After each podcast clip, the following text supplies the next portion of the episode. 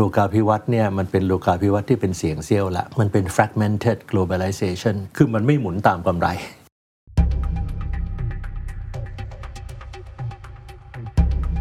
ซึ่งหลังๆเนี่ยนักธุรกิจในอเมริกาเอง ในยุโรปเองก็บอกว่าไอ้นโยบาย decoupling เนี่ยมัน unrealistic มันไม่สมจริง อเมริกาก็เลยมีไอเดียใหม่ขึ้นมา เรียกว่าเป็น manage decoupling เป็น decoupling ที่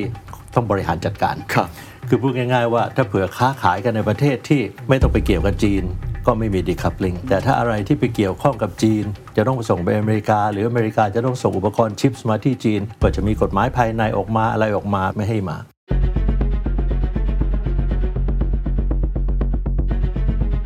มันมีอันตรายอยู่ ถ้าเราไม่แสดงจุดยืนที่ชัดเจนในเรื่องของกฎหมายระหว่างประเทศ เราเป็นประเทศเล็กครับคุณเคนยังไงต้องยึดหลักไว้ก่อน ไม่ได้แปลว่าเราไม่เป็นเพื่อนนะเขาคนรัสเซียติดอยู่ที่ภูเก็ตเราก็ช่วย เพราะเราไม่เห็นด้วยกับรัสเซีย แต่เราไม่มีปัญหากับรัสเซียน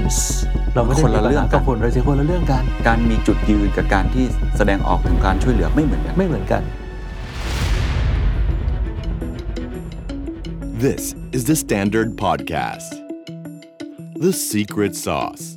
Executive Espresso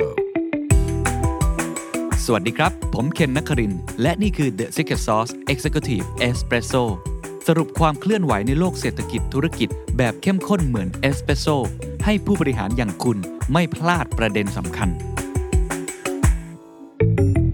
ปลายปีแบบนี้ผมเชื่อว่าหลายคนมีคำถามครับว่า เศรษฐกิจโลกและเศรษฐกิจไทยในปีหน้าจะเป็นอย่างไร อะไรคือแนวโน้ม อะไรคือเทรนด์ที่ต้องจับตา อะไรคือโอกาสอะไรคือความเสี่ยง รู้ก่อนปรับตัวก่อน ก็มีโอกาสชนะก่อนเทรนด์เศรษฐกิจมหภาค เทรนด์ธุรกิจความยั่งยืน เทรนด์ภูมิรัฐศาสตร์โลก เทรนด์ธุรกิจ New S Curve เทรนด์สื่อและการตลาด เทรนด์อนาคตการทำงาน เทรนด์คริปโตและ Metaverse เทรนด์การเมืองไทย หาคำตอบได้ที่งาน The Standard Economic Forum 2022 Age of Tomorrow เศรษฐกิจไทยบนปากเหว บัตรมี 3 แบบครับ แบบแรกออนไลน์ ขยายเวลา Early Bird เหลือเพียง 2,500 บาท แบบที่2 on ground เข้าร่วมเสวนาสดๆ ถามได้ทุก session 1 วันราคา 1,900 บาท 3 วัน 4,900 บาทเท่านั้นแบบที่ 3 Exclusive Dinner กับคุณอานันท์ปันยารชุน พร้อมเสวนา 3 วันเต็ม 20,000 บาท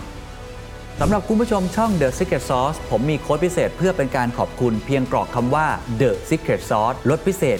20%ในบัตรทุกประเภทที่ Thaiticketmajor ครับ โลกาภิวัตน์กำลังเดินทางมาถึงจุดสิ้นสุดจริงหรือไม่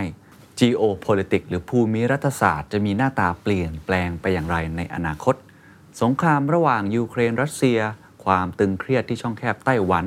การประทะกันของมหาอำนาจระหว่างสหรัฐอเมริกากับจีน จะมีหน้าตาเป็นอย่างไร และประเทศไทยจะต้องวางตัว หรือว่าจะเชื่อมโยงกับโลกที่เปลี่ยนแปลงและผันผวนแบบนี้อย่างไรครับ วันนี้ได้รับโอกาสพิเศษมากๆนะครับ ผมเดินทางมาที่บ้านของศาสตราจารย์พิเศษ ดรสุรเกียรติเสถียรไทยนะครับซึ่งต้องบอกว่าอาจารย์เนี่ยไม่ต้องนิยามแล้วครับว่าเป็นใครนะฮะ เป็นผู้เชี่ยวชาญด้านการต่างประเทศที่เชื่อมโยงเข้าสู่เศรษฐกิจ ชื่อมโยงเข้าสู่เทคโนโลยี เชื่อมโยงเข้าสู่เรื่องสังคม และอีกหลากหลายมิติที่น่าสนใจมากๆนะครับ ผมคุยกับอาจารย์ประมาณ 1 ชั่วโมงครึ่งครับ ก็เลยอยากจะแบ่งเป็น 2 ตอน ผมว่าทุกท่านถ้าได้ฟังเต็มๆเนี่ยจะได้ประโยชน์แน่นอน ตอนแรกครับเราจะคุยกันเรื่องบริบทก่อนครับว่าโลกาภิวัตน์สิ้นสุดจริงหรือไม่ อาจารย์จะมีคำศัพท์ใหม่ ๆ ที่ผมคิดว่ามันเป็นคำศัพท์ที่เพิ่งเกิดขึ้นใน 2-3 ปีนี้เอง ไม่ว่าจะเป็นเรื่องของ frame shoring เรื่องของ decoupling แล้วต้อง manage decoupling อีกทีหนึ่ง ผมว่าอันนี้เป็นบริบทที่ต้องติดตามอย่างต่อเนื่อง แต่นิยามเหล่านี้เป็นนิยามที่จำเป็นอย่างยิ่งที่เราต้องทำความเข้าใจนี่คือตอนแรกครับ ตอนที่ 2 เราจะคุยกันเลยครับว่า เมื่อโลกมันเปลี่ยนไปแบบนี้ เมื่อน้ำมันเปลี่ยนไปแบบนี้ ประเทศไทยที่เป็นเรือเล็กและเปิดมากๆ จะต้องมีนโยบายการต่างประเทศอย่างไร หรือต้องมีวิธีคิดมุมมองในการเชื่อมโยงไปสู่โลกนี้อย่างไร จุดยืนของประเทศไทย ผลประโยชน์ของคนไทย กลไกในการหาส่วนร่วมกันในสังคมที่จำเป็น ไปต่อรองกับประเทศอื่น ๆ การมองว่ามหาอำนาจที่เดินทางเข้ามา เพื่อที่จะหาผลประโยชน์เราจะทำอย่างไร ที่จะต่อรองแล้วเราได้ผลประโยชน์สูงสุดกับประเทศไทย นี่คือตอนที่ 2 ครับ ลองไปฟังดูครับก็หนึ่งสวัสดีอาจารย์สุรเกียรติอย่างเป็นทางการนะสครัวัสดีครับคุณเคนคขรับอบคุณมากครับ วันนี้ให้เกียรติมาที่ห้องสมุดที่บ้านนะครับครับยินดีครับ ผมคิดว่าในช่วง 2-3 ปีที่ผ่านมา ผมก็ได้ติดตาม เวลาอาจารย์สุรเกียรติไปพูดหลาย ๆ ที่ ก็จะเห็นถึงทิศทางเวลาอาจารย์สุรเกียรติพูด ว่าเรื่องของ globalization มีการเปลี่ยนแปลง เรื่องของขั้วอำนาจของมหาอำนาจที่มีความเข้มข้นมากยิ่งขึ้น แต่ผมว่าปีเนี้ยเป็นปีที่เราเห็นภาพชัดมาก ๆ ตั้งแต่ช่วงต้นปีครับ ก็คือเรื่องสงครามยูเครน รัสเซียใช่ไหมครับ เรื่องของอาความเครียดในช่องแคบไต้หวันแนนซี่ p พ l ซีมาเยือนใช่ไหมครับ หรือว่าในช่วงปลายปีเราก็เห็นการประชุมสมัชชาพรรคคอมมิวนิสต์ เราเห็นสีจิ้นผิงมีการรวบอำนาจเพิ่มมากขึ้นเออผมเลยอยากถามคำถามที่อาจจะตอบยากนิดนึงก่อน ว่าคำว่า the end of globalization หรือโลกาภิวัตน์ที่มันจะสิ้นสุดลงเนี่ยอาจารย์คิดยังไงครับ อันนี้เป็นคำถามที่ดีมากนะครับ ที่จริงแล้วเอ่อผมพูดมาหลายปีเหมือนกัน ว่า globalization มันเริ่มถูกกระทบ ประเทศที่มักจะให้การสนับสนุน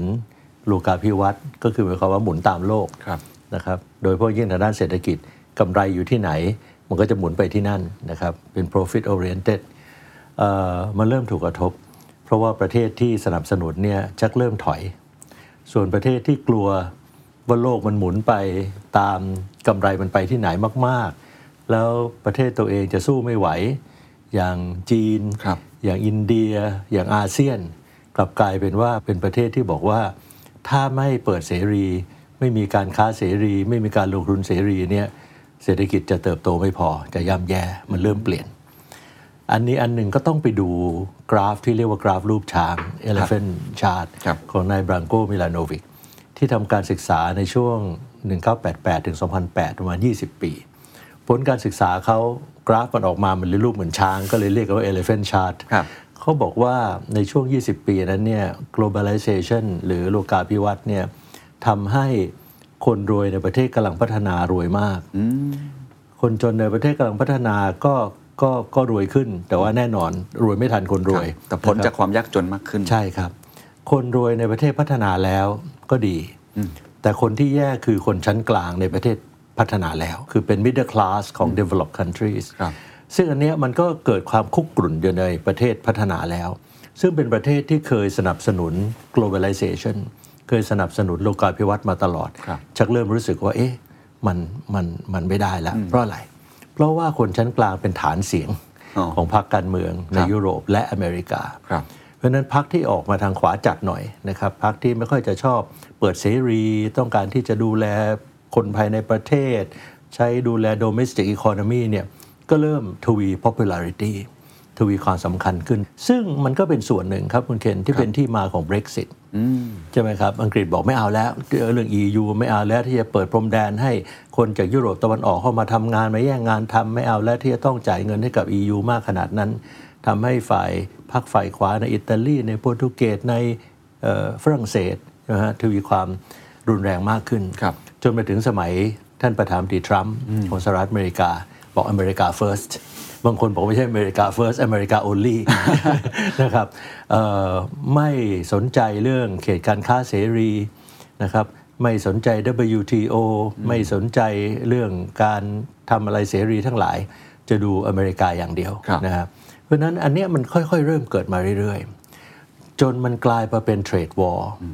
ระหว่างอเมริกากับจีนครับซึ่งอันนี้มันก็มาซ้อนกันกับเรื่องการเปลี่ยนแปลงทางด้านภูมิรัฐศาสตร์ทางเศรษฐกิจและการเมืองโลกครับเปลี่ยนภูมิสถาปัตย์ไปมากพอสมควรพอมีเทรดวอร์แล้วเนี่ยมีสงครามทางการค้า ตอนนั้นก็คงจำกันได้ว่า ทรัมป์บอกว่าเจรจาไม่สำเร็จจะขึ้นภาษีเท่านี้ครับเอาเจรจาดีขึ้นแล้วไม่ลดภาษีโอ้ยตลาดหุ้นก็เดี๋ยวหายไปเป็นแสนล้านเดี๋ยวก็กลับมาใหม่ ก็วุ่นวายกันพอสมควร แต่นอกจากการสงครามทางการค้าแล้วมันกลายเป็นสงครามทางการลงทุน แล้วมันก็พัฒนากลายเป็นการแข่งขัน และสงครามทางเทคโนโลยีครับระหว่างอเมริกากับจีนครับซึ่งมันก็นำไปสู่เอ่อสิ่งที่เราเรียกกันว่า decoupling นะครับอเมริกาพยายามที่จะแยกการค้าระหว่างจีนกับอเมริกาออก แยกเทคโนโลยีระหว่างอเมริกากับจีนออก การส่งสินค้าจากจีนข้ามไปอเมริกาลำบาก จากอเมริกามาจีนลำบาก เพราะฉะนั้นมาถึงจุดนั้นผมก็เคยอธิบายว่าโลกาภิวัตน์เนี่ยมันเป็นโลกาภิวัตน์ที่เป็นเสี่ยงเสี้ยวละ มันเป็น fragmented globalization คือมันไม่หมุนตามกำไร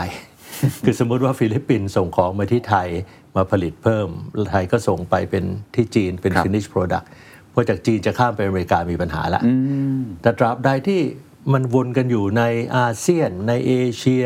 นะครับจะไปลาตินอเมริกาไปยุโรป ตราบใดที่ไม่ข้ามระหว่างจีนกับอเมริกาเนี่ยมันก็ไปได้ค รับเพราะฉะนั้นโลกาภิวัตน์มันยังอยู่ บางคนใช้คำว่า deglobalization มันลดลงไป แต่ผมใช้คำว่าเป็นโลกาภิวัตน์ที่มันเป็นเสียงเซี่ยว มันยังหมุนตามกำไรอยู่ แต่มันมันเป็นมันมันหมุนตามกำไรเป็นช่วงครับๆช่วงไหนที่มันไม่ต้องข้ามจีนกับอเมริกามันก็หมุนได้อ๋ออเมริกากับลาตินอเมริกาเขาก็ไปได้ครับอเมริกากับยุโรปถึงแม้ช่วงหนึ่งเขาจะมีการเอ่อเอ่อสงครามการค้ามีการ ที่ไม่สั่งซื้อสินค้ามีการขึ้นภาษีกันเหมือนกันแต่โดยทั่วไปมันก็ยังไปกันได้ การครับลงทุนก็ไปกันได้เทคโนโลยีก็ไปกันได้ เพราะฉะนั้นตรงนั้นเนี่ยเราจะเห็นเทรนด์อันเนี้ยมันมาตลอดนะครับจนมาเป็น fragmented globalization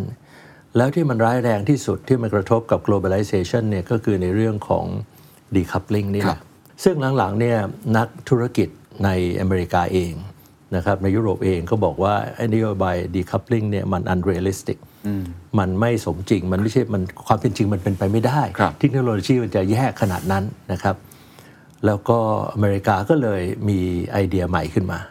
เรียกว่าเป็น manage decoupling เป็น decoupling ที่ต้องบริหารจัดการครับคือพูดง่ายๆว่าถ้าเผื่อค้าขายกันในประเทศที่ไม่ต้องไปเกี่ยวกับจีน ก็ไม่มี decoupling แต่ถ้าอะไรที่ไปเกี่ยวข้องกับจีน จะต้องส่งไปอเมริกา หรืออเมริกาจะต้องส่งอุปกรณ์ชิปส์มาที่จีน ก็จะมีกฎหมายภายในออกมาอะไรออกมาไม่ให้ไม่ให้ไม่ให้มาเข้าใจครับเพราะฉะนั้นอเมริกาก็จะทำแบบเรียกว่ามีการบริหารจัดการมากขึ้นครับเพราะว่าภาคเอกชนบอกเฮ้ยดีคัพลิงของอยู่ของรัฐบาลแบบเนี้ยมันเป็นไปได้มันยากเสียหายมันเหมือนกับยิงปืนใส่เท้าตัวเองด้วย เพราะฉะนั้นต้อง manage บางเรื่องดีคัพลิงบางเรื่องไม่ดีคัพลิงเพราะฉะนั้นตรงเนี้ยมันเป็นระเบียบเศรษฐกิจที่เราไม่คุ้นเคยจริงครับ เป็นระเบียบเศรษฐกิจเป็น economic order ที่มันไม่เคยมีอะคือมันไม่ใช่ WTO พหูภาคี แล้วมันก็ไม่ใช่ที่ผมพูดถึงภูมิภาคนิยมครับไม่ใช่อาเซบไม่ใช่อาเซียน ไม่ใช่ CPTPP ไม่ใช่ความร่วมมือเอเปกเป็นสิ่งที่อเมริกาคิดเอาเองครับจัดการด้วยตัวเขาเอง manage decoupling นะครับ แล้วศัพท์ที่มาคู่กันเนี่ยมันก็เป็นผลมาจากภูมิรัฐศาสตร์ ทางเศรษฐกิจการเมืองโลกที่เปลี่ยน ก็เรียกว่าเป็น friendshoring นะครับ ไม่พูดถึง offshore investment ครับไม่พูดถึง onshore investment อะไรแล้ว เพื่อนเท่านั้นไม่ไม่พูดแม้กระทั่ง reshoring เมื่อก่อนเรามีคำว่า reshoring คือหมายความว่าการขึ้นรูปสามมิติ 3D printing เนี่ยฮะมันทำให้สามารถที่จะผลิตวัตถุดิบเนี่ยอยู่ใกล้ ๆ กับโครงการได้เลยอืมใช่ครับเมื่อก่อนเราบอกว่าต้องไปลงทุนในประเทศกำลังพัฒนาใช่ไหมครับ เพราะค่าแรงต่ำกว่า แล้วก็ส่งจะเป็นท่อจะเป็นอุปกรณ์จะเป็นคานอะไรก็ไม่รู้กลับมาที่ประเทศพัฒนาแล้วใช่ไหมมันก็เป็น offshore onshore ตอนหลังเขาบอก reshoring คือมันใช้ 3D printing เครื่องขึ้นรูปสามมิติ เดี๋ยวนี้มันทำแม้กระทั่งปืนยังได้นะใช่ครับมันทำคานทำเสาทำบ้านทำอะไรยังได้เลยครับทำบ้านเนี่ยก็ไปอยู่ที่โครงการนั้นเลยนะครับเออออสเตรเลียมีโครงการเหมืองมีอะไรต่ออะไร ก็ไม่ต้องไปสั่งไอ้ท่อสั่งอะไรจากที่อื่นครับก็ไปตั้ง 3D printing ได้เลยคราวนี้มีศัพท์ใหม่ friendshoring จะลงทุนและค้าขายกับคนที่เป็นเพื่อนเท่านั้น เพราะฉะนั้นไอ้ friendshoring กับ manage decoupling มันไปด้วยกัน คือจะ จะ decoupling อยู่ ยังจะแยกการค้า แยกการลงทุน แยกเอ่อเทคโนโลยีระหว่างจีนอเมริกาอยู่ แต่จะทำจาก manage จากบริหารจัดการมากขึ้น โดยเลือกว่าใครเป็นเพื่อนครับนะไม่ได้ทำสเปซสปะไปจนเพื่อนเสียหาย ซึ่งอันนี้มันก็เป็นวิธีคิดที่เราไม่คุ้นเคย มันเป็นระบบเอ่อระเบียบเอ่อ economic order ระเบียบเศรษฐกิจโลกที่มาใหม่ครับเพราะสหรัฐคิดเอาเองนะฮะซึ่งอันเนี้ยผมคิดว่าเป็นสิ่งที่เป็น challenge กับโลก แล้วก็เป็น challenge กับภาคเอกชนครับไม่ต้องภาคเอกชนไทยหรอกภาคเอกชนทั้งอาเซียนทั้งเอเชียเลยว่า เอ๊ะมาไม้นี้กันเนี่ยมันจะไปยังไงครับเพราะฉะนั้น globalization เนี่ยจากที่มันมาเป็น fragmented globalization เป็นเอ่อเอ่อโลกาภิวัตน์ที่เป็นเสียงเซี่ยวนะครับจนมาเป็น decoupling จนเป็น managed decoupling จนเวลานี้มี friendshoring เนี่ยคุณเคนก็จะเห็นว่าหน้าตาของโลกาภิวัตน์เนี่ยมันเปลี่ยนไปมากครับเพ ราะฉะนั้นเมื่อหน้าหน้าตาโลกาภิวัตน์มันเปลี่ยนไปมากเนี่ยมันก็กระทบไอ้แพทเทิร์นของการผลิต กระบวนการผลิตในแต่ละประเทศเนี่ยมันจะไปมองเหมือนอย่างเดิมเนี่ยไม่ได้แล้ว บริษัทในจีนก็เริ่มอพยพหนีออกจากจีนใช่ครับถ้าเผื่ออยากจะยังค้าขายกับอเมริกาอยู่ ส่วนไม่น้อยเลยก็มาอาเซียนถูกครับทำสำคัญว่ามาอาเซียนนั้นมาที่ไหนครับนะครับซึ่งก็มาที่ไทยไม่ค่อยมากเท่าไหร่ครับก็จะไปที่เวียดนามซะเยอะ เพราะว่าเป็นยัง society เป็นสังคมที่มีคนรุ่นหนุ่มเยอะ การศึกษาสเต็มเขาดีในด้านวิทยาศาสตร์เทคโนโลยีนะครับแล้วก็รัฐบาลเขามีจุดขายชัดครับที่เวียดนาม จุดขายของเวียดนามเขาชัดเลยว่าเขานำเศรษฐกิจด้วยการเปิดเสรีนะครับเขาจะลงนาม FTA กับคนนั้นเอ่อลงนามเขตการค้าเสรีกับคนนี้ครับลงนามเขตการค้าเสรีคนนั้น CPTPP ร่วมไหมร่วม อาเซียร่วมไหมร่วม เขตการค้าเสรีสองฝ่ายกับคนนู้นคนนี้ร่วมหมดชัดเจนเขาก็ใช่อันนี้ดีไม่ดีกับประเทศเขาไม่รู้นะครับแต่มันเป็นจุดขายนะครับเขาคิดว่าเขาสู้ได้ ทุกคนก็ลงไปเวียดนามครับเพราะรู้ว่าลงเวียดนามแล้วส่งขายได้ทั่วโลก อินโดนีเซียเขาก็จะมีจุดขายที่เขาดึงของเขา 200 กว่าล้านคน คนรุ่นหนุ่มเยอะ มีแร่เอิร์ธมีสินแร่ครับที่สำหรับจะใช้แบตเตอรี่ของ EV ซึ่งเป็นอนาคตของโลกครับแล้วเขาก็เป็นจุด ขายของเขา อันนี้ก็เป็นวิธีการที่จะต้านไอ้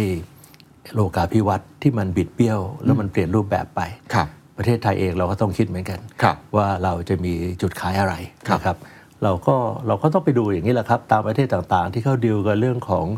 เอ่อ globalization ที่มันบิดเบี้ยวไปที่มันลดลงที่มันมีความหมายเปลี่ยนไปจากเมื่อ ไม่ใช่สิปีอะสามสี่ปีที่แล้วความหมายมันเปลี่ยนขึ้นทุกปีครับนะฮะเราจะดีลกับมันยังไง และอะไรจะเป็นจุดขายของเราครับถ้าเรายังเชื่อว่าโลกาภิวัตน์ยังเป็นสิ่งที่เป็นประโยชน์กับประเทศไทยอยู่ครับโอ้เป็นการเปิดประเด็นที่น่าสนใจมากครับเพราะว่าหลายคำศัพท์เนี่ยเป็นคำศัพท์ใหม่ครับที่เพิ่งเกิดขึ้นได้ไม่นานใน 3-4 ปีที่ผ่านมาใช่ไม่ว่าจะเป็น fragmented globalization friendshoring decoupling แล้วต้อง manage decoupling อีกผมคิดว่ามีความเปลี่ยนแปลงผันผวนค่อนข้างมาก แต่อย่างหนึ่งที่อยากจะชวนอาจารย์สุรเกตคุย ก่อนที่จะไปพูดถึงประเทศไทยอะครับครับเอ่อผมคิดว่าตัวสงครามยูเครนรัสเซียเนี่ยก็เป็นอีกหนึ่งตัวแปรหนึ่งที่เปลี่ยนสมการครับที่อาจารย์พูดมาในหลาย ๆคำเนี่ยเพราะว่าทางยุโรปปีนี้ลำบากมากใช่ครับแล้วก็มีผลกระทบเรื่องวิกฤตพลังงาน ส่งไปเรื่องของวิกฤตความมั่นคงทางอาหารครับเงินเฟ้ออีกคือมันส่งผลกระทบต่อเนื่องครับผมก็ยังไม่แน่ใจแล้วว่าสรุปแล้วทาง EU เนี่ยจะตัดนะฮะตัดเรื่องของ supply จากเรื่องของก๊าซธรรมชาติจากรัสเซียได้ขาดแค่ไหน หรือแม้กระทั่งความตึงเครียดในแง่ของการที่ทางรัสเซียเนี่ยผนวกรวมดินแดนสี่ดินแดนเข้าไป แล้วยูเครนก็เข้านาโตอยากจะเข้านาโตทันทีเนี่ยมันทำให้ภาพของ globalization ยิ่งยิ่งเข้มข้น ยิ่งเปลี่ยนแปลงไปมากน้อยแค่ไหนครับ กับตัวแปรสงครามเนี่ยครับสงครามเอ่อรัสเซียกับยูเครนเนี่ยเป็นสิ่งที่ไม่มีใครคาดคิดว่ามันจะมาถึงขนาดนี้ ความขัดแย้งมันมีอยู่แล้วล่ะครับก็หึมหึมๆกันมาอยู่พอสมควร แต่เราพูดกันว่าสงครามในช่วงสองสมปีที่ผ่านมา จะเป็นสงครามเศรษฐกิจจะเป็นสงครามเกี่ยวกับเทคโนโลยี สงครามแบบดั้งเดิม เรียกว่า conventional warfare เนี่ยทุกคนก็พูดกันว่ามันเชยละไอ้ประเภทว่าบุกเข้าไปครับไปผนวกดินแดนอะไรที่เขาไม่ทำกันแล้วเขาบุกกันทางเศรษฐกิจครับเขาบุกกันทางไซเบอร์เขาไปครอบครองด้วยวิธีอื่น เออแต่มันก็เกิดขึ้นนะครับกุมภาสองห้าหกห้าอาจารย์ก็ไม่คาดคิดเหมือนกันผมก็ไม่คาดคิดว่ามันจะเกิดขึ้น โดยเฉพาะยิ่งในสเกลนี้นะครับ อันนี้มันก็เกิดขึ้นเพราะมันเกิดขึ้นปังเนี่ยด้วยความที่ภูมิรัฐศาสตร์ทางทางการเมืองโลกเนี่ยมันสั่นไหวอยู่แล้วในช่วงที่ผ่านมา ค่ายจีน ค่ายอเมริกา แล้วทางตะวันตกก็มองว่าตะวันตกที่มีอเมริกากับยุโรป ที่ไม่ใช่ตะวันตกเป็นจีนแล้วก็มีรัสเซียครับนะครับ เพราะฉะนั้นไอ้ตรงนั้นเนี่ยมันเป็นเงาของความขัดแย้งอยู่แล้วพอเกิดรัสเซียเข้าไปบุกยูเครน โดยที่ผมมักจะใช้คำว่าแล้วก็หลายท่านใช้คำว่าความห่วงใยในเรื่องความมั่นคงของของรัสเซียเนี่ยพอเข้าใจได้นะครับ แต่การบุกเข้าไปเนี่ยมันไม่ชอบท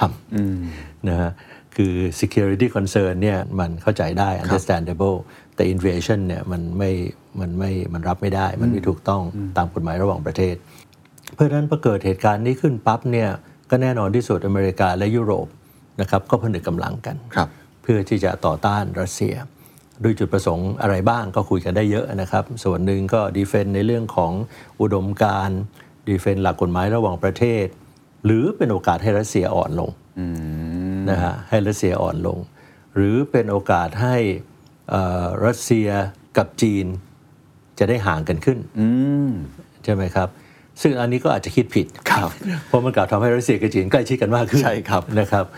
เอ่อรัสเซียอ่อนลงก็คงจะจริงทั้งทางด้านการทหารและทางด้านของของของเศรษฐกิจใช่ไหมครับ แต่พอเกิดเหตุการณ์นี้ขึ้นมาแล้วเนี่ยทางตะวันตกก็ลงมือใช้มาตรการคว่ำบาตรครับที่ผมเรียกว่าเป็น atomic economic sanction คือเหมือนเหมือนโยนระเบิดปรมาณูระเบิดอะตอมลงไปเลยฮะโดยการ sanction รัสเซียในเรื่องของพลังงานครับ เพราะฉะนั้นการแซงชั่นรัสเซียในเรื่องพลังงานปังเนี่ยผลกระทบมันเกิดขึ้นทั่วโลกนะครับแล้วผมก็คิดว่าในประเทศไทยเองเนี่ยเราก็นึกว่าคงระยะหนึ่งนะผลกระทบจะมาถึงเรา 2 เดือน 3 เดือน แต่เราไม่นึกว่าผลกระทบจะมาถึงเรา 3 วันหลังจากที่มีแซงชั่นใช่ครับนะครับมันเร็วมาก อันนี้เรียกว่ากระแสของโลกมันไปได้เร็วมาก เพราะพอราคาพลังงานขึ้นปังเนี่ยราคาพลังงานทุกประเทศขึ้นครับของเราราคาอาหาร ค่าขนส่ง แก๊ส จับจ่ายใช้สอยทุกอย่างมันขึ้นหมด ทุกประเทศขึ้นหมด พลังงานขึ้นไปเนี่ยยุโรปก็เดือดร้อนนะครับรัสเซียผมก็พูดไว้สองสาเดือนที่แล้วในหลาย ๆ รายการว่ารัสเซียตอนนี้ก็นั่งภาวนาอย่างเดียวให้ถึงหน้าหนาวเร็วๆนะครับแล้วก็เขาจะได้เปรียบถูกไหมเขาก็จะได้เปรียบ เพราะว่าอะไม่ซื้อก๊าซจากเขาก็โอเคนะครับก็หนาวตายไปก็แล้วกันนะครับแล้วเขาก็ทำลาย facilities ที่เกี่ยวกับเอ่อโรงไฟฟ้า น้ำประปาอะไรทั้งหลายในเมืองคีฟครับเพื่อให้แน่ใจว่าจะต้องเดือดร้อนในช่วงนี้ แต่ก็สังเกตว่ารัสเซียก็ฮึ่มฮึ่มๆจะใช้นิวเคลียร์หรือ nuclear missile แต่ก็ยังไม่ใช้ครับแสดงว่ารัสเซียเองก็อยากมีการเจรจาเหมือนกันนะประธานาธิบดีปูตินก็พูดหลายครั้งว่าพร้อมจะเจรจา ถ้าเผื่อว่ายูเครนไม่เข้านาโต้ยูเครนเอ่อเป็นคล้ายๆว่ารัฐกันชนนะครับ แล้วก็ไม่สร้างความสั่นไหวทางด้านความมั่นคงกับรัสเซีย แล้วก็ให้รัสเซียผนวกดินแดน ที่รัสเซียอ้างว่ามีคนรัสเซียอยู่ครับและถูกกดขี่เนี่ยได้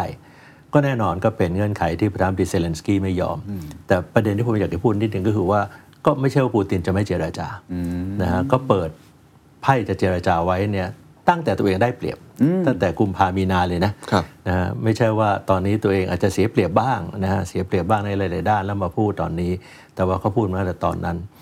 ทีนี้ไอ้สงครามยูเครนรัสเซียเนี่ยเนื่องเนื่องจากนอกจากมันเกิดปัญหา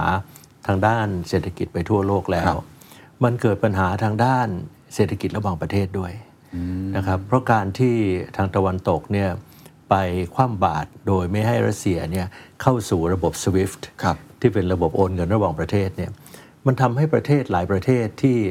อาจจะไม่ได้สนิทสนมเป็นมิตรกับอเมริกานักเนี่ยเริ่มรู้สึกว่า เอ๊ะ ถ้าฉันโดนคว่ำบาตรบ้างเนี่ยใช้ SWIFT ก็ไม่ได้ โอนเงินระหว่างประเทศก็ไม่ได้ เครดิตการ์ดก็ใช้ไม่ได้ นักท่องเที่ยวรัสเซียมาติดอยู่ที่ภูเก็ตเยอะนะครับจ่ายค่าโรงแรมไม่ได้หลายพันคนนะเราก็เข้าไปช่วยเขาเพราะเราเราไม่เห็นด้วยกับรัสเซีย แต่เราไม่มีปัญหากับคนรัสเซียใช่ไหมเราก็เข้าไปช่วยเขา เอ่อเงินสำรองระหว่างประเทศ Treasury ที่ไปฝากไว้ที่อเมริกาถูกยึดในประเทศเรานี่บอกเอ๊ะถ้าเรามีปัญหากับอเมริกาหรือตะวันตกแล้วถูกยึดบุกนี้บ้างทำยังไงดี ก็หันไปหาระบบอื่นนะระบบ CIP CIPS ที่จีนคิดค้นขึ้นเมื่อปี 2015ครับก็ไม่ได้ไปที่ไหนงอกแก๊กงอกแงกอยู่ โอ้จีนก็ตกใจเหมือนกันว่าคนหันมาสนใจระบบนี้มากขึ้นเยครัอะบเลย รัสเซียเองก็หันมาสนใจระบบนี้มากขึ้น หันมาสนใจ Union Pay นะ ฮะหันมาสนใจเครดิตการ์ดผ่านจีนครับหันมาสนใจดิจิทัลหยวนมากยิ่งขึ้นนะครับ จีนก็ไม่ได้ expect ว่าเงินหยวนดิจิทัล จะได้รับความสนใจขนาดนี้ แต่ก็กลายเป็นว่าได้รับความสนใจมากขึ้น เพราะฉะนั้นเอ่อตรงเนี้ยมันเลยคลานไปทำให้รัสเซียกับจีนเนี่ยแน่นแฟนกันมากยิ่งขึ้น ซึ่งมันตรงกันข้ามกับสิ่งที่อเมริกากับตะวันตกเอ่อครับต้องการ เพราะฉะนั้นผลกระทบจากสงครามรัสเซียกับยูเครนเนี่ยมันกระทบทุกมิติครับคุณเคนครับเมื่อกี้เราพูดถึงมิติเศรษฐกิจ กระทบทั้งเรื่องของราคาพลังงานที่สูงขึ้น กระทบในเรื่องของระบบเศรษฐกิจการเงินระหว่างประเทศ ระบบ SWIFT ที่ถูก question ครับประเทศ BRICS นะบราซิล รัสเซีย อินเดียเอ่อเซาท์แอฟริกาจีน เริ่มคิดแล้วว่าเอ๊ะเราจะหาตะกร้าเงินแบบอื่น ที่ไม่ใช่ SDR ที่ไม่ต้องไปพึ่งดอลลาร์ได้ไหมครับเอ๊ะเราจะพัฒนาเอ่อระบบ อะไรล่ะ เงินสำรองระหว่างประเทศ โดยใช้ตะกร้าเงินของประเทศบริกส์ได้ไหมอะก็ประชุมผู้นำกันไม่ใช่ง่าย แต่ความคิดนี้มันเริ่มคิดกันอย่างจริงจังนะครับ เอ๊ะเราจะมีระบบ CIPS เนี่ยมาแทน SWIFT ได้มากน้อยแล้วเร็วช้าแค่ไหนครับผมคิดว่าไอ้ผลกระทบต่อเศรษฐกิจด้านการเงินระหว่างประเทศเนี่ยมันน่าจะเป็นแผลกึ่งกึ่งๆถาวรผมว่ามันไม่มันใช่แค่น่าชั่วคราวมันมันไม่น่าจะชั่วคราว คือถ้าเขามีความคิด แนวนี้แล้วว่าใช่จะหนีจากระบบแบบเดิมที่ใช่ตะวันตกหรืออเมริกาเป็นคนตั้งกฎขึ้นมาเนี่ยครับมันจะไม่กลับไปแล้ว มันจะไม่กลับไปแล้วอย่างน้อยที่สุดต้องมีออปชันต้องมีทางเลือกใช่ไหมครับ ซึ่งเราก็ยังวิเคราะห์กันไม่ออกว่า ถ้ามันมีทางเลือกเกิดขึ้นได้จริงสองสามเรื่องที่ผมพูดถึงเนี่ยและผลมันคืออะไรครับนะมันมันคงมันคงเกิดขึ้นได้ไม่ง่ายเพราะโลกก็แต่ยังไม่เคยมีแบบนี้มาโลก่กอนก็สยัองงไม่ระบเคบยพร้อมีมกันที่จะมาในขณมีนี้สองระบบแบบนี้ขึ้นขึ้นมาก่อนนะครับ ทีนี้พอมาถึงไอ้เรื่องเออผลกระทบในเรื่องของราคาพลังงานเนี่ยครับ ปัญหาที่มันเกิดขึ้นก็คืออินฟล t i o n นะครับเงินเฟ้อที่เกิดขึ้นทั่วไปหมด แต่พูดมาถึงตรงนี้ก็ต้องเรียนคุณเคนว่าเงินเฟ้ออเมริกากับเงินเฟ้อไทยเนี่ยหรือประเทศอื่นๆนั้นมันไม่เหมือนกันครับเพราะเงินเฟ้ออเมริกาเนี่ยมันมาตั้งแต่ก่อนสงครามยูเครนแล้วล่ะใช่ครับมันเป็นดีมานพูลอ่าเพราะว่าอเมริกาเขาออกจากออกจากโควิดก่อนเราครับก็ออกจากโควิดก่อนเราเขาใช้ QE เยอะครับ quantitative easing อัดเงินเข้าไปอะไรเข้าไป เศรษฐกิจอเมริกาดีก็มีการจับจ่ายใช้สอยโอ้ดีมานดีมากเลย ซึ่งตอนนั้นน่ะหลายคนก็บอกว่าเฟดเอ่อธนาคารกลางของสหรัฐนี่ควรจะเหยียบเบรกได้แล้วเฟดก็ไม่เหยียบเบรกตอนนั้นพอมาเห็นตอนนี้ว่าโอ้โหรถขับเร็วเกินไปเครื่องร้อนแล้ว จะพังแล้ว เฟดก็มีหน้าที่อย่างเดียวก็เหยียบเบรกปั้งอย่างแรงครับบอกว่าต้องเอาอินฟล t i o n ต้องเอาเงินเฟ้อลงให้ได้ ประกอบกับค่าพลังงานเพิ่มขึ้นเอ่ออาหารการกิน consumer product เพิ่มขึ้นจากสงคราม ยูเครน รัสเซีย อเมริกาก็เลยมี cost push แถมเข้าไปด้วยครับเป็นทั้ง demand pull และ cost push แต่ว่าการขึ้นดอกเบี้ยเนี่ยมันก็ใช้กับ demand pool ได้ได้ประสบความสำเร็จ เพราะดอกเบี้ยสูงขึ้น คนก็ลงทุนในตลาดหลักทรัพย์น้อยลงครับคนกู้เงินมาลงทุนน้อยลง คนจับจ่ายใช้สอยระมัดระวังขึ้นครับ แต่ว่าประเทศแบบประเทศไทย ซึ่งมีหลายประเทศในอาเซียนซึ่งเป็น cost push เนี่ยก็เห็นใจธนาคารในประเทศไทย คือจะไปใช้วิธีขึ้นดอกเบี้ย เพื่อแก้เงินเฟ้อที่มาจากเอ่อต้นทุนสูงขึ้นเนี่ยมันก็เกาไม่ค่อยถูกที่ครับคันเท่าไหร่ใช่ครับใช่ไหมแล้วยิ่งเราเพิ่งจะเปิดประเทศเมื่อหนึ่งมิถุนากำลังเพิ่งสตาร์ทเครื่องใช่นะฮะสตาร์ทเครื่องแล้วคุณเคนจะเหยียบคันเร่งหรือจะเหยียบเบรกครับสตาร์ทเครื่องแล้วเหยียบเบรกเนี่ยมันก็มันก็จะหัวทิ่มนะใช่ไหมครับ แต่ขณะเดียวกันถ้าไม่ไม่ไม่ขึ้นดอกเบี้ยซะบ้างเลย อเมริกาขึ้นขนาดนี้ ยุโรปขึ้นตาม อินโดนีเซียขึ้นทีละเปอร์เซ็นต์อเมริกาสำคัญที่สุดไม่ต้องพูดถึงประเทศอื่นอะยังไงก็ต้องยอมรับว่าเศรษฐกิจอเมริกายังสำคัญที่สุดอยู่ครับมันก็มีส่วนมีส่วนที่ทำให้เงินไหลออก ไม่ใช่ปัจจัยเดียวครับแต่ว่ามีส่วนเงินไหลออกก็แบงก์ชาติก็ต้องขึ้นดอกเบี้ยบ้าง ก็ขึ้นได้ตามไปบ้าง พอขึ้นดอกเบี้ยไปถึงแม้มันจะไม่ไปเกาถูกที่คันในเรื่องของ เงินเฟ้อที่มาจากต้นทุนสูงขึ้นครับเพราะราคาพลังงานเป็นหลักเนี่ยนะเออมันก็เลยทำให้ต้นทุนทางด้านการประกอบธุรกิจมันสูงขึ้นใช่ครับแล้วก็เสี่ยงต่อ NPL หนี่ที่ไม่ก่อให้เกิดรายได้จะเพิ่มขึ้นครับเพราะดอกเบี้ยที่เพิ่มขึ้น โดยเฉพาะภาคสังหาริมทรัพย์ แล้วก็การกู้ยืมเงินของคนตัวเล็กตัวน้อยทั้งหลายใช่ครับอย่างที่คุณเก่งก็ทราบดีธนาคารพาณิชย์ก็ก็กังวลอยู่ใช่ครับไม่อยากขึ้นดอกเบี้ยตามไปทันทีครับก็ก็รอกันอยู่เนี่ยครับก็เลยเป็นความกระอักกระอ่วน ไปหมดว่านโยบายเศรษฐกิจจะไปทางไหน ญี่ปุ่นก็ไปตรงกันข้ามกับอเมริกานะครับไม่ไม่ไม่ขึ้นดอกเบี้ยตามไปครับก็ดูซิว่าญี่ปุ่นจะไปไหวไหมจะใช้วิธีแบบนั้น เพราะฉะนั้นเศรษฐกิจตอนนี้เมื่ออเมริกาเหยียบคันเร่งแรงๆ ก็คงจะสำเร็จถึงระดับหนึ่ง ประธานของธนาคารกลางบอกแล้วว่า ถึงถ้าเหยียบคันเร่งจนถึงขนาดเศรษฐกิจถดถอย recession ก็ยอม แล้วส่ง message ไว้เลยว่าเตรียมไว้นะเศรษฐกิจจะสดถดถอย โอ้โหคุณเคนเศรษฐกิจที่ใหญ่ที่สุดในโลกยังอพูดออกมาอย่างนี้เตือนกับตัวเองว่าเศรษฐกิจถดถอยก็ยอม ยุโรปก็เฮโลสาระพาไปทางเขาด้วย ซึ่งยุโรปเราจะถดถอยอยู่แล้วแหละ จากเรื่องพลังงานครับแล้วก็เรื่องอะไรสารพัดสารเพเราก็เห็นปัญหาที่เกิดขึ้นในอังกฤษครับแล้วก็ในฝรั่งเศสในเยอรมันในหลายประเทศที่ประสบอยู่ growth projection การเจริญเติบโตปีหน้าของประเทศที่เอ่ยชื่อมาทั้งหมดเนี่ยก็ย่ำแย่ครับพอสมควรนะครับ มันก็จะเดินเข้าไปสู่ recession เศรษฐกิจถดถอยครับนะครับ ซึ่งปีหน้าประเทศหลาย ๆ ประเทศ ซึ่งอาจจะรวมประเทศไทยด้วย ก็จะเห็นเงินเฟอ้อมันลดลง แต่เงินในกระเป๋ามันน้อยลงด้วยครับก็คือว่าคนอาจจะมีคนตกงานมากขึ้น ธุรกิจทำธุรกิจรายได้ น้อยลงอาจจะยกเว้นบางบางกลุ่มธุรกิจครับนะครับ แต่ส่วนใหญ่ก็อาจจะก็คงจะลำบากขึ้น แล้วก็เดินเข้าสู่ เราอาจจะสบายใจว่าตัวเลขออกมาอินฟล t ชันลดแล้วเงินเฟ้อลดแล้ว แต่ว่าเอ่อการเจริญเติบโตทางเศรษฐกิจ recession มันเข้ามาครับทั่วโลกนะครับมันเข้ามาทั่วโลก อันนี้ก็เป็นผลต่อเนื่องมาทางด้านเศรษฐกิจของสงครามรัสเซียยูเครนครับสิ่งสำคัญก็คือว่าที่คุณเคนถามมาเนี่ยสงครามรัสเซียยูเครนมันไม่หยุด แล้วมันไม่รู้จะหยุดตรงไหน แนวโน้มอาจารย์ก็คิดว่าน่าจะยืดเยื้อไปอีกแนวโน้ปีมหาก็คงจะยืดเยื้อไป คงจะยืดเยื้อไปนะครับ ต่อให้หยุดวันนี้ผลกระทบที่เราคุยกันอยู่นี้ก็ยังอยู่กับเราอีกหนึ่งปี เป็นอย่างน้อยทางด้านเศรษฐกิจนะครับเอ่อแต่ถ้ามันยังไม่หยุดเนี่ยเพราะรัสเซียก็คงไม่ยอมง่ายครับๆแล้วเรามีตัวแปรอื่นที่เรายังไม่ได้พูดถึงก็คือ เรามีอิหร่านนะครับ ซึ่งก็ไหนว่ามีการช่วยเหลือรัสเซียในเรื่องโดรนในเรื่องอะไรอยู่ แล้วก็มีประเทศที่ ยังเห็นอกเห็นใจรัสเซียก็มีนะครับประเทศส่วนใหญ่ก็ก็ยอมรับรัสเซียไม่ได้ครับนะครับ ก็มีแล้วเราก็ยังมีเรื่องร้อนๆอยู่ตรงไต้หวันนะครับ ระหว่างไต้หวันกับจีนครับจากการที่ที่เมื่อกี้ที่คุณเคนพูดถึงว่าแนนซี่เพโลซีมาที่ไต้หวัน อันนั้นก็เป็น new normal นะก็คือว่าอเมริกาไม่เคยส่งระดับสูงขนาดนี้มาก็ส่งครับจีนไม่เคยตอบโต้แรงขนาดนี้ ก็ตอบโต้แรงขนาดนี้นะ ไม่รบแต่ล้อมใช่ไหมเอาเครื่องบินบินฝึกฝึกรบล้อมไปล้อมมา เอาเรือรบไปล้อมไปไปล้อมมา แค่นั้นก็เดือดร้อนแล้วการบินไทยต้องหยุดบิน การเดินเรือจากทางอาเซียนขึ้นไปญี่ปุ่นก็ลำบากแล้วครับยังไม่ทันต้องต้องรบเลย การแซงชั่นของจีน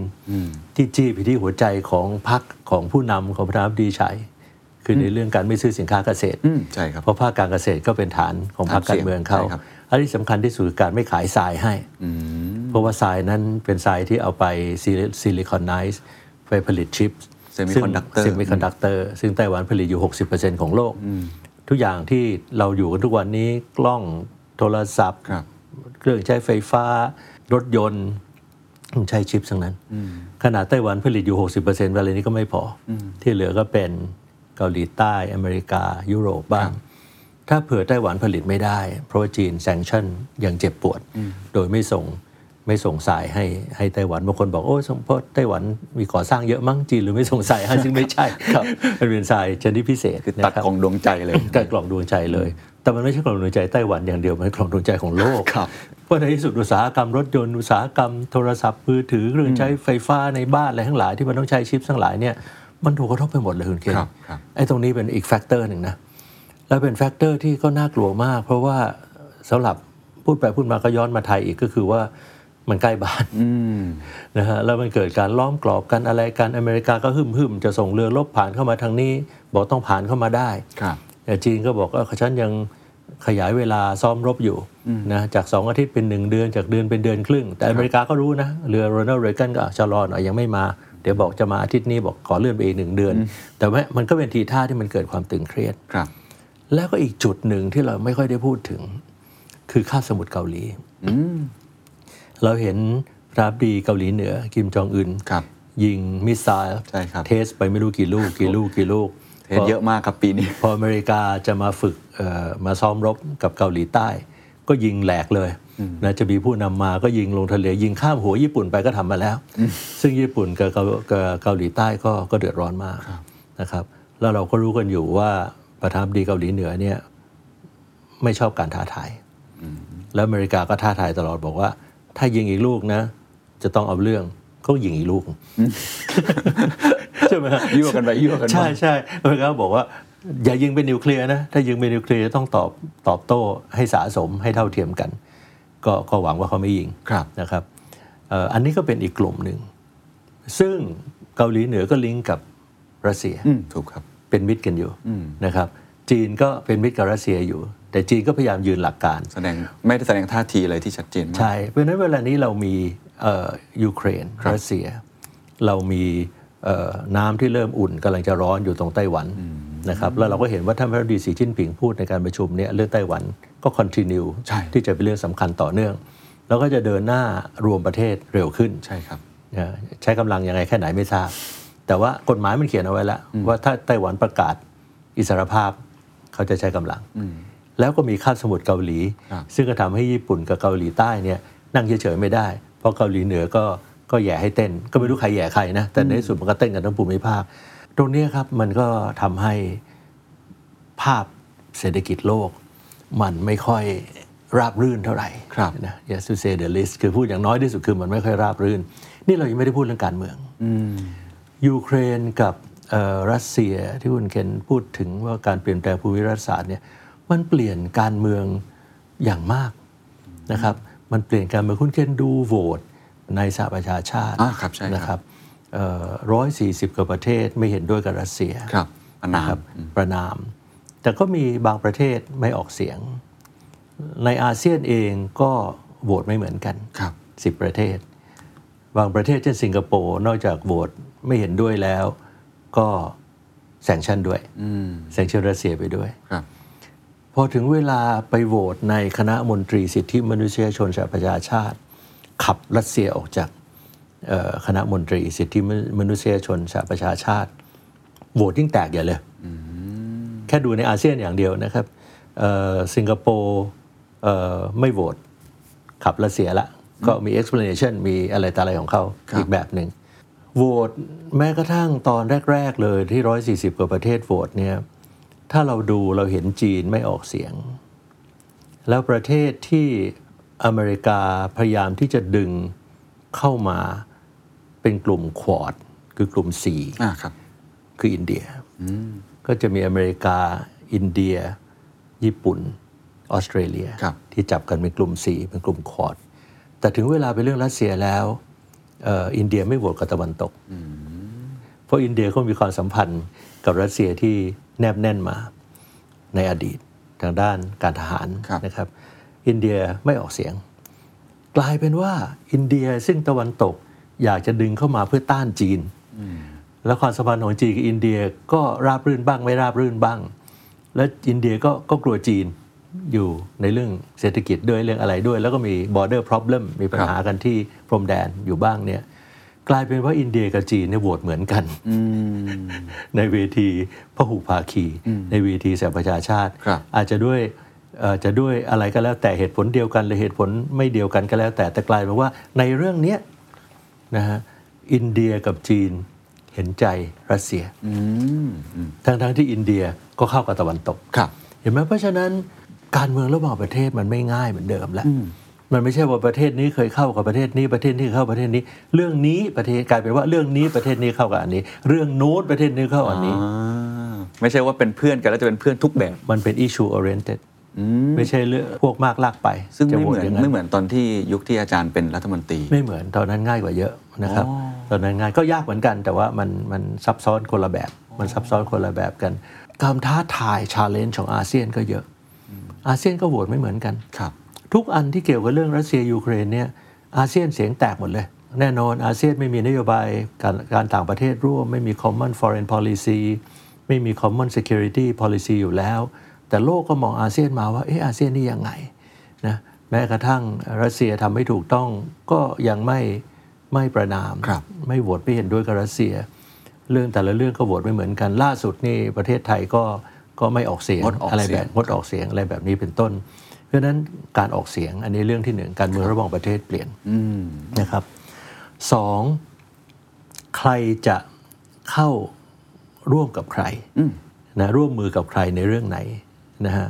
เพราะว่ารัสเซียก็พร้อมที่จะขายพลังงาน ราคาย่อมเยาให้ได้หลายประเทศ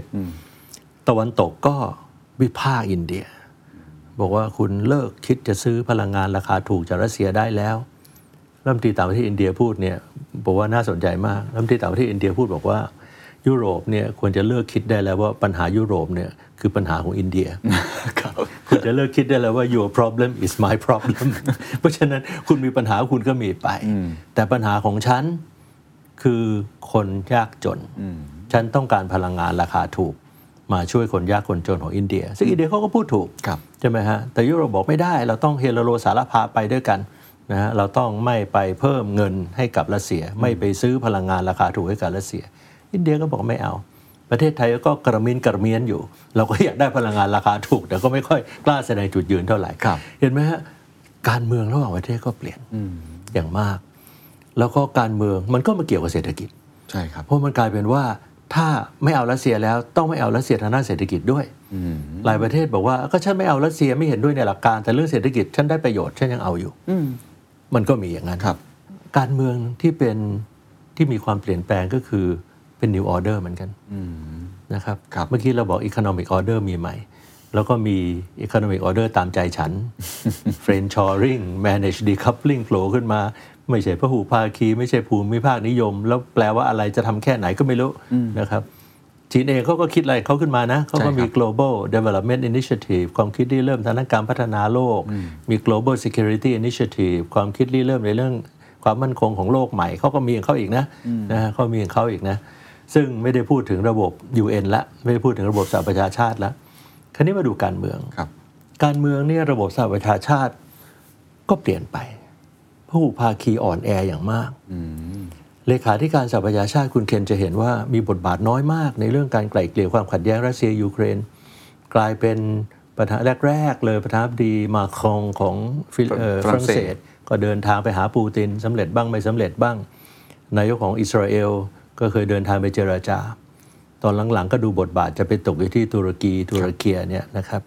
โดยเฉพาะประธานาธิบดีเออร์โดอานนะครับ ซึ่งท่านอยู่มานานเคยเป็นนายกมานานแล้วก็มาเป็นประธานาธิบดีอีกนาน ล่าสุดปัญหาเรื่องอาหารที่จะมีการบอยคอตไม่ให้ส่งอาหารออกมา ประธานาธิบดีเอ่อตุรกีเออร์โดอานเนี่ยก็ออกมาพูดเมื่อวานนี้ละบอกว่าพร้อมจะเข้ามาไกล่เกลี่ยนะครับระหว่างระหว่างยูเครนกับรัสเซีย เพราะไม่งั้นแล้วโลกจะขาดอาหาร อันนี้คนไทยไม่ค่อยรู้สึกเพราะคนไทยไม่ขาดอาหารครับ แต่ประเทศหลายประเทศเขาเดือดร้อนใช่ครับแม้กระทั่งอินโดนีเซียนะครับเหตุผลหนึ่งที่ประธานาธิบดีโจโกวี เดินทางไปพบทั้งเซเลนสกี้และปูตินปูติน ก็เพราะว่ามันกระทบต่อเอ่ออาหารครับนะครับข้าวสาลีในอินโดนีเซีย แล้วก็ในประเทศที่เป็นเพื่อนๆเขา กับประการที่สองเขาต้องการแสดงบทบาทในฐานะประธาน G20 อืมนะครับที่จะให้ทั้งสองคนเนี่ยได้มีการมาประชุมผ่านอะไรกันสักอย่างหนึ่งใน G20 ซึ่งก็ถือว่าท่านประธานาธิบดีโจโกวิโดโดโจโกวีก็ทำสำเร็จคือไปแล้วได้ไปพบทั้งสองคนนะครับ G20 ที่จะที่ที่จะจัดที่อินโดนีเซีย เซเลนสกี้อาจจะผ่านทางจอมาปูตินอาจจะผ่านทางไหนหรือเปล่าไบเดนจะพบกับเซเลนสกี้ยังไงเอามันก็เป็นบทบาทของเขาในฐานะประธาน G20 ซึ่งเขาก็ทำได้ดี แต่กำลังจะเรียนว่าแทนที่มันจะเป็นเลขาธิการสหประชาชาติ อันโตนิโอกูเตเรส มันกลายเป็นประธานาธิบดีมาครงบ้างบางช่วง โอลาฟโชลซ์ของเยอรมันบางช่วง นายกอิสราเอลบางช่วง แล้วก็มาเป็นเอ่อตุรกีตั้งแต่รัฐมนตรีต่างประเทศเขาเชิญรัฐมนตรีต่างประเทศเซอร์เกย์ลาฟรอฟของรัสเซียกับของเอ่อยูเครนมาเจอกันครับจนถึงตัวประธานาธิบดีเขานะฮะจนถึงทุกวันนี้ เพราะฉะนั้นมันกลายเป็นว่าแต่ละช่วงแต่ละช่วงเนี่ยมันกลายเป็นว่าช่วงนี้คนนี้มีความเหมาะสม ช่วงนี้คนนี้บวกคนนี้มีความเหมาะสม ช่วงนี้คนนี้คนนี้มีความเหมาะสมอ้าวแล้วสหประชาชาติอยู่ที่ไหนอะครับ ใช่ไหมคนที่จะต้องรักษากฎบัตรสหประชาชาติ รักษากฎหมายระหว่างประเทศ คนที่เป็นคนกลางที่ทุกคนจะต้องฟัง เพราะฉะนั้นถ้าคุณเคนมองไปก็คือว่าระเบียบโลกที่มีสหประชาชาติเป็นศูนย์กลางอ่อนแอลงอย่างมากเพราะฉะนั้นเรากำลังอยู่ในภูมิรัฐศาสตร์ที่อะไรอะที่ระเบียบโลกทางเศรษฐกิจก็เปลี่ยน ไม่ใช่เปลี่ยนจากผู้ภาคีไปเป็นภูมิภาคนิยมเท่านั้นนะ ไม่ใช่ไม่สนใจองค์การการค้าโลก WTO อะไรนี่ไม่พูดถึงกันเลยนะองค์การการค้าโลกเนี่ยมาพูดถึง RCEP มาพูดกันถึง AEC แล้วก็ไป RCEP แล้วก็ไปพูดถึงเอ่อ CPTPP จะครับเข้าไหมใช่ไหมครับ อเมริกาก็เสนอ Indo-Pacific Economic Framework เป็นเอ่อกรอบความร่วมมือทางเศรษฐกิจของประเทศ Indo-Pacific ขึ้นมาใหม่มาสองสาเดือนที่แล้วซึ่งประเทศไทยก็ก็เข้าไปร่วมด้วยก็7ประเทศในอาเซียนร่วมอีก 3 ประเทศไม่ร่วม แล้วก็เอเปกที่เรากำลังเป็นประธานอยู่ครับก็กำลังพยายามหากรอบว่าเราจะมีกรอบการเจรจาเขตการค้าเสรีเอเชียแปซิฟิกยังไงที่เรียกว่า FTAAP FTAAP Free Trade Agreement of Asia Pacific ญี่ปุ่นเคยเสนอไว้นานละ พอท่านทรัมป์ท่านมาแบบอเมริกา first ท่านประธานาธิบดีสีจิ้นผิงก็เลยบอกว่าถ้างั้นอย่ามาแข่งกันเลย ระหว่าง CPTPP ตอนนั้นมัน TPP อ่าจำได้ครับ ใช่ไหมแล้วทรัมป์ไม่เอาโบเขาก็เลย 11 ประเทศเขาก็เลยไปทำ CPTPP ก็คือ comprehensive ขึ้น progressive ขึ้น ครอบคลุมมากขึ้นก้าวหน้ามากขึ้นทรัมป์จะสนใจไหมอ่าใช่ไหมฮะท่านสีบอกว่าอย่าเอามาแข่งกันเลย เพราะว่า CPTPP ไม่มีจีน RCEP ไม่มีอเมริกาเขาบอกเอามารวมกันหมดเลยเรียกว่า Free Trade Agreement of Asia Pacific เขตการค้าเสรีเอเชียแปซิฟิกครับก็ให้เอเปกไปศึกษา แล้วเท่าที่ผมทราบเอ่อการประชุมที่ประเทศไทยเป็นประธานในปีเนี้ยเราก็พยายามที่จะหากรอบว่าจะแค่คำว่านำส่งการเริ่มเจรจา เขตการค้าเสรีเอเชียแปซิฟิกยังไงบ้างครับอันนี้คือภูมิภาคนิยมนะครับภูมิภาคนิยม แต่ขณะที่อันนี้กำลังเกิดขึ้นเนี่ยมันไปไกลกับภูมิภาคนิยมที่เราคุยกัน มันมีคือแต่ละประเทศนิยมครับใช่ไหมมันมีเฟรนชอริงขึ้นมา ซึ่งอันนี้มันไม่ได้อยู่ใน FTA อันไหนเลย ไม่ได้อยู่ใน FTAP ไม่ได้อยู่ใน RCEP ไม่ได้อยู่ใน CPTPP เลย มี managed decoupling เข้ามา มี global development initiative ซึ่งซึ่งจีนริเริ่มขึ้น แล้วก็ตั้งกลุ่มเพื่อนขึ้นมา group group of friends 50 ประเทศ ประเทศไทยก็ร่วมด้วย ว่าทำยังไงจะตั้งกองทุนในเรื่องการพัฒนาที่ยั่งยืนช่วยประเทศกำลังพัฒนา ที่อาจจะมีปัญหาที่จะเดินสู่ 17 เป้าหมาย การพัฒนาที่ยั่งยืนครับจะช่วยกันในเรื่องของเศรษฐกิจสีเขียวยังไง มันก็มันก็ไปมาอีกทางนะเอ่อไม่ใช่ไม่ใช่ COP ยี่สิบเจ็ดด้วยครับไม่ใช่ COP ยี่สิบเจ็ดด้วยคือต่างคนต่างมี initiative ใช่ขึ้นมาแบบมันค่อนข้างที่จะ fragmented คือสมัยก่อนเนี่ยเวลาประเทศเล็ก ๆ รวมกัน แล้วมีความคิดริเริ่มใหม่เนี่ยมันไม่น่ากลัว อย่างประเทศไทยเนี่ยเราริเริ่มในเรื่องของ ACD ครับความร่วมมือเอเชีย เอเชีย Cooperation Dialogue เราเป็นประเทศเล็ก แล้วเราก็ร่วมมือกันในปี 2002-2003 มั้งเราก็มีเอ่อ18 ประเทศ เวลานี้มี 30 ประเทศ แล้วเป็นสมาชิก มันก็เป็นความคิดใหม่มันก็ไม่แต่มันก็ไม่น่ากลัว แต่เวลาไอ้ความคิดที่เริ่มใหม่ มันคิดโดยอเมริกากับจีนอะซึ่งเป็นเศรษฐกิจอันดับหนึ่งกับอันดับสองของโลกในแง่ขนาดครับมันคิดโดยยักษ์ใหญ่มันน่ากลัว เพราะว่าพอคิดปั๊บเขา practice พอเขา practice ปั๊บผลมันเกิดวันพรุ่งนี้ ผลมันเกิดทันที อันที่สองคือ คิดโดยเศรษฐกิจอันดับหนึ่งอันดับสองที่แข่งกัน อืมเข้าใจครับนะถ้าเป็นเศรษฐกิจอันดับหนึ่งอันดับสองที่ร่วมมือกัน โอ้ดีเลย เราก็จะนั่งดูว่าเออจะนั่นอย่างนั้นอย่างนี้จะร่วมกับใคร แต่พอคิดจากคนที่ใหญ่เป็นเบอร์หนึ่งเบอร์สองที่แข่งกันครับ ที่ขัดแย้งกัน และต้องมาถามเราว่าเราจะเลือกใครครับ นี่แหละครับปัญหามันอยู่ตรงนี้ คือหนึ่งสิ่งที่เขาคิดมันเกิดขึ้นได้ทันทีสองเขาจะต้องหาพวกอืมถูกครับต่างคนต่างหาพวก เป็นความคิดที่เริ่มในการหามิตร เพราะฉะนั้นเราก็บอกว่าเรารักทั้งคู่อืมได้ไหมฮะเรารักทั้งคู่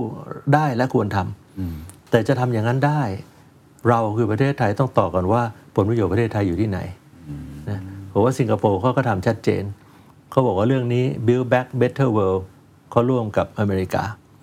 Indo Pacific Economic Framework ขอโทษใช้ภาษาอังกฤษครับเยอะหน่อยเอ่อเขาร่วมกับอเมริกาแล้วจีนถามเขาเขาบอกเพราะเขาได้ประโยชน์มากกว่าอ๋ออ่า เรื่องหนึ่งแถบหนึ่งเส้นทางเข้าไปร่วมกับจีน ลงนามความร่วมมือกับจีนที่พัฒนาไหหลำให้เป็นเขตเศรษฐกิจเสรี สิงคโปร์ไปลงนามเลย บอกว่าพร้อมจะพัฒนาท่าเรือที่ไหหลำเพราะว่าจะเชื่อมไหหลำผ่านทะเลจีนใต้ครับเข้าออกสู่สิงคโปร์เพราะว่า ลึกๆคือเขารอทางรถไฟมานานแล้ว มันไม่เกิดสักทีครับเขาก็อาจจะต้องไปทางลาว ผ่านกัมพูชาเพื่อออกทะเลจีนใต้ หรือไม่ก็ใช้ไหหลครับำสิงคโปร์เป็นลิงก์อเมริกาเอ่อบ่นไปสิงคโปร์เขาก็บอกอเมริกาว่าเพราะว่าตรงนี้เขาได้ประโยชน์เป็นเรื่องเรื่องๆที่เขาได้ประโยเป็ชนน์เรื่องเรื่องที่เขาได้ประโยชน์ สิงคโปร์เขาไปออสเตรเลียท่านนายกลีเซียนลุงเขาก็ไปร่วมมือกันเรื่องของการแลกเปลี่ยนเทคโนโลยีในเรื่องของเศรษฐกิจสีเขียวครับ ในเรื่องทำอย่างไรที่จะช่วยกันดูแลในเรื่อง climate change ให้ดีขึ้น แล้วเขาก็พูดชัดเจนว่าสิ่งที่อเมริกาทำเรื่อง decoupling เนี่ยมันอันตรายมากนะอันตรายมากต่อโลก คือเขาก็เป็นคนที่กล้าพูดกล้ามีจุดยืน โดยวางอยู่บนผลประโยชน์ของเขาเป็นหลัก เพราะฉะนั้นของเราเนี่ยผมคิดว่าเราก็ต้องถามตัวเองให้ได้ว่าผลประโยชน์ของเราอยู่ที่ไหนในเรื่องไหนครับ เมื่อเราผลประโยชน์เราชัดเจนแล้วนะครับผมว่าเราก็ต้องตัดสินใจว่าในเรื่องนี้คือเราไม่เลือกข้างอะอืมนะครับ แต่ว่าอันไหนเป็นประโยชน์กับเรา เราก็เลือกอันนั้นอืมเราต้องกลับมาที่ชัดเจนที่ผลประโยชน์ของตัวเอใช่งก่อนใช่คือเราไม่ใช่เป็นกลางนะผมคิดว่าในหลายเรื่องเนี่ยเราใช้เป็นไปคำว่าเป็นไปไม่ได้ว่าเป็นกลางเนี่ยผมว่ามันไม่น่าจะถูกนะในอนาคตอาจจะต้องใช้นะคำนี้ถ้ามันเกิดสงครามโลกครั้งที่สามขึ้นแต่ว่าอย่างสิ่งที่เกิดขึ้นเนี่ยในเรื่องรัสเซียกับยูเครนเนี่ยผมว่าเราไม่ใช่เป็นกลางนะ แต่ว่าศัพท์ที่เราควรจะใช้คือเราไม่ใช่คู่ขัดแย้ง เราไม่ได้เป็นคู่ขัดแย้งกับรัสเซีย แล้วเราก็ไม่ได้เป็นคู่ขัดแย้งกับยูเครน แต่เราเป็นกลางไม่ได้เราต้องเข้าข้างเข้าข้างอะไรครับ เราต้องเลือกข้างความถูกต้อง เราต้องเลือกข้างกฎบัตรสหประชาชาติ เราต้องเลือกข้างกฎหมายระหว่างประเทศครับเราไม่มีปัญหากับรัสเซีย แต่อะไรที่รัสเซียทำไม่ถูกเราก็ต้องบอกว่าทำไม่ถูกอืมแต่ใช่ไหมว่าอาจารย์มองว่าการที่เรางดออกเสียงในครั้งนี้ บางคนบอกว่าเราต้องการที่จะรักษาผลประโยชน์ ต้องการที่จะรักษาความเป็นกลางเอาไว้ เราเป็นประเทศเล็ก ๆ เราไม่ต้องไปร่วมบวชกับเขาหรอก อันนี้อาจารย์คิดว่าไม่ไม่ควรจะเป็นอย่างนั้น ผมเอ่อโดยส่วนตัวผมไม่เห็นด้วยนะครับ ผมคิดว่าอะไรที่เป็นเรื่องของของหลักการ เป็นเรื่องของหลักกฎหมายระหว่างประเทศ เป็นเรื่องของกฎบัตรสหประชาชาติ เราเป็นประเทศเล็ก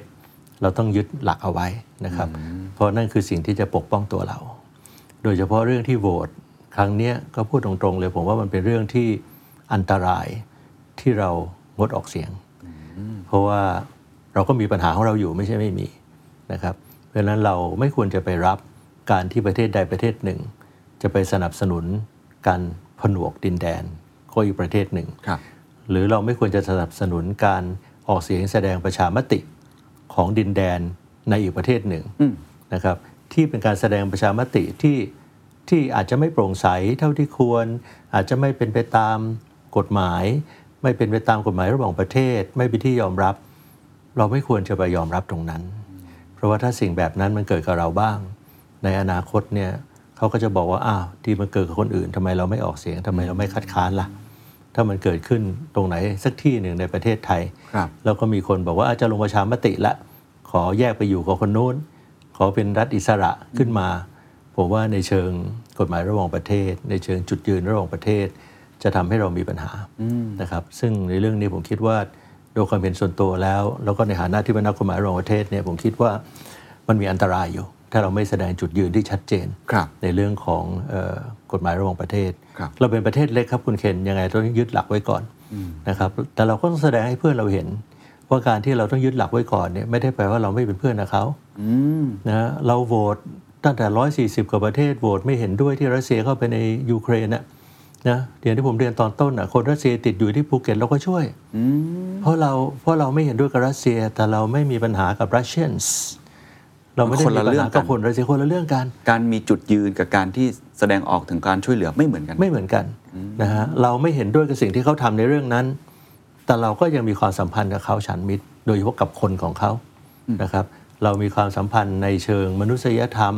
เรามีความสัมพันธ์ในเชิงเศรษฐกิจ นะครับถ้าไม่ขัดกับเรื่องของการคว่ำบาตรเราก็ยังทำได้ ผมคิดว่าตรงนี้มันต้องแยกแยะครับให้ชัดเจนระหว่างการที่เราแสดงจุดยืนระหว่างประเทศ กับการที่เราเป็นเพื่อนกับคนชาติของประเทศนั้นครับหรือเราเป็นเพื่อนกับประเทศนั้น เพราะฉะนั้นก็ถูกแล้วตอนต้นเนี่ยที่เราแสดงความไม่เห็นด้วยกับรัสเซีย แต่เราไม่ได้แซงชั่นรัสเซียเห็นไหมฮะเพราะเราคิดว่าการเปิดช่องให้การเจรจานี่มันอย่างสำคัญ เพราะฉะนั้นผมคิดว่าตรงนี้มันเป็นเส้นเป็นไฟน์ไลน์นะเป็นเส้นบางๆ ซึ่งต้องเดินให้ดี แล้วผมคิดว่าโลกสมัยนี้มันก็มันเดินลำบากขึ้นครับสมัยที่ผมเป็นรัฐมนตรีเนี่ยมันจะมีเรื่อง World Trade ถล่มนะครับเอ่อ World Trade ที่ถูกเครื่องบินนั่นเข้าไปแล้วก็ถล่ม9-11 ซึ่งมันก็มี fine line เหมือนกัน ก็ไต่เส้นลวดเหมือนกัน เพราะว่าประเทศกลุ่มหนึ่งก็บอกว่าอยากให้เราร่วมนำโดยอเมริกานะ Coalition of the Willing ครับนะครับร่วมกันเฮโลสาระพาอีกกลุ่มประเทศหนึ่งก็บอกเอ๊ะ เราจะไปเป็นศัตรูกับประเทศมุสลิมทั้งหมดเหรอเราก็บอกว่าเอ๊ะเรามีพลเมืองมุสลิมอยู่ทั้งสิเราจะไปร่วมกับทางฝั่งนั้น แล้วประเทศมุสลิมเขาอยู่อีกฝั่งหนึ่งเนี่ยครับมันมันก็จะไปไม่ได้ เราก็ยืนหลักการเอาไว้ ว่าเรานั้นเข้าไปร่วมเมื่อความขัดแย้งมันพ้นไปแล้ว คือเข้าไปร่วมบูรณะ เข้าไปร่วมเสริมสร้างสันติภาพ ภาษาอังกฤษเรียกว่าเป็น post conflict reconstruction อัฟกานิสถานเคารพกันเสร็จแล้ว เพื่อต้องเข้าไปบูรณะอัฟกานิสถาน เข้าไปรักษาความสงบ เราส่งกองทัพเข้าไปร่วมครับอิรักก็เช่นเดียวกัน แต่ในช่วงที่ยังมีปัญหาในช่วงที่ยังรบรากันอยู่ ให้เราไปเป็นส่วนหนึ่งที่จะเข้าข้างใดข้างๆเข้าข้างหนึ่งในการรบกันเราไม่ทำในตีมอร์เราก็ส่งคนทหารเข้าไปเพื่อไปพัฒนาในตีมอร์อันนั้นก็เป็นหลักการของเรามาตลอดซึ่งเราก็ต้องยืนหยัดตรงนี้นะในช่วงนั้นที่ผมเป็นรัฐมนตรีต่างประเทศอเมริกาก็ไม่พอใจ นะครับอเมริกาไม่พอใจเลย แล้วก็มีการแสดงอะไรต่างๆนานา ผมก็ก็ต้องยืนยันไปว่าจุดยืนของเราเป็นอย่างนี้นะ คือให้เราเข้าไปร่วมตอน reconstruction post conflict หลังจากการขัดแย้งแล้วเนี่ยเราเข้า แต่ละจะให้เราเข้าไปไปส่งกองกำลังผสม ไปจัดการกับกลุ่มนู้นกลุ่มนี้เราไม่ทำมันนั้นไม่ใช่จุดยืนของประเทศไทย ไม่ใช่ประโยชน์ของประเทศไทยครับไม่ใช่นโยบายต่างประเทศของประเทศไทย เราก็แยกแยะได้และการที่เราทำอย่างนั้นก็ไม่ได้แปลว่าเรา เป็นศัตรูกับอเมริกา เราก็ยังร่วมมือกับอเมริกาหลายเรื่องซึ่งพูดไม่ได้นะครับในเรื่องความมั่นคงนะครับเพียงแต่ว่าเรื่องที่ว่าเราจะให้เราไปเป็น coalition of the willing เข้าไปอยู่ในกลุ่มที่จะต่อต้านต่อสู้กับอัฟกานิสถานหรือต่อสู้กับอิรักในปีถัดมาเนี่ยครับเราไม่ทำเพราะฉะนั้นมันแยกแยะได้ทั้งนั้นนะครับเรื่องครับพวกนี้ก็แน่นอนครับคนที่เขาไม่อยากให้เราแยกแยะเขาก็พยายามไม่ให้เราแยกแยะ แต่เราก็ ก็ art of diplomacy นะครับครับศิลปะของการทูตก็คือตรงนี้แหละครับเราก็ทำตรงกันข้ามที่เขาอยากจะทำและให้เขายอมรับได้ทำตรงกันข้ามที่เขาอยากจะทำและให้เขายอมได้ใช่สรุปแล้วเนี่ยเรากำลังถูกบีบให้เลือกข้างมากขึ้นเรื่อยๆ แล้วประเทศไทยจะวางตัวอย่างไรในเกมที่มีความซับซ้อนมากขึ้น หลังจากนี้ครับ คิดว่าในเกมภูมิรัฐศาสตร์ที่เปลี่ยนแปลงไปประเทศไทยควรจะมีมิติในการวางตัวอย่างไรต่อไปครับครับ